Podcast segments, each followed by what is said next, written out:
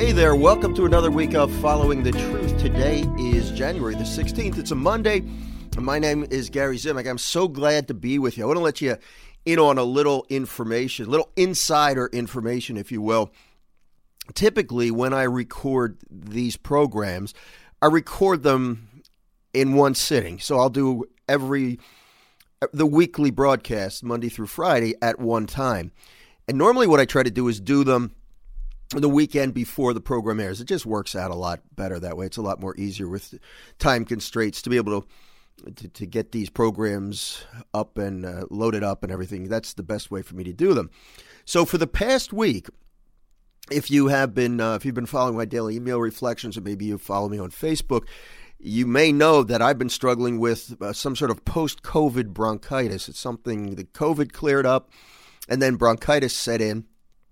Interestingly enough, just as I was recording last week's program. So, if you, um, and, and it really worked out well because my coughing got a lot worse after I recorded the programs for last week. So, we were able to get through the week.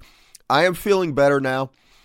I'm still struggling with uh, with the cough. The I was on an antibiotic, and I it, I feel I feel so much better. I'm just a little weak.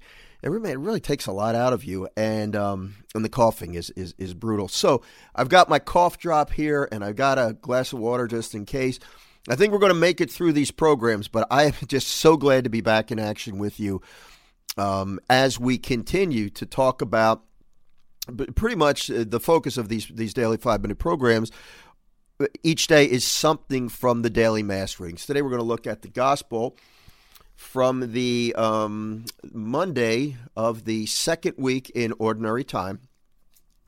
And I call the program Internal Change. Let me read the gospel and then we'll talk a little bit about this. It's from Mark's Gospel, chapter 2, verses 18 through 22.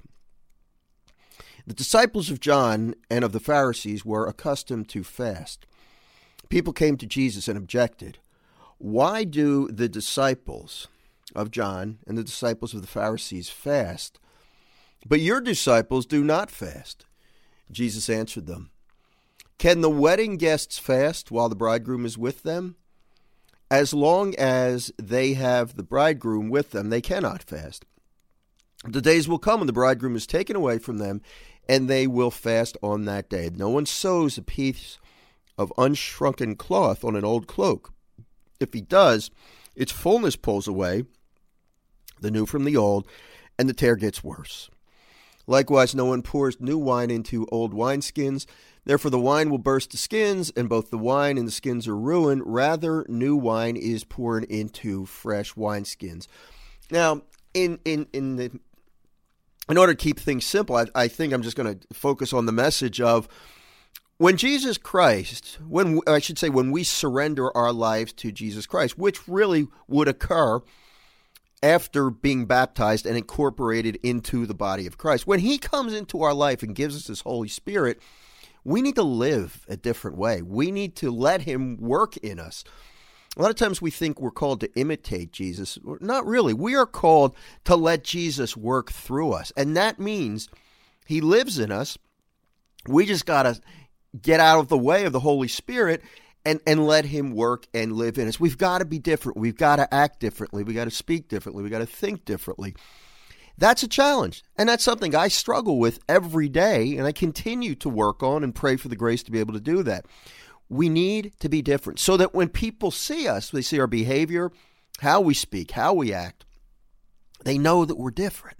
And this is what draws souls to Christ.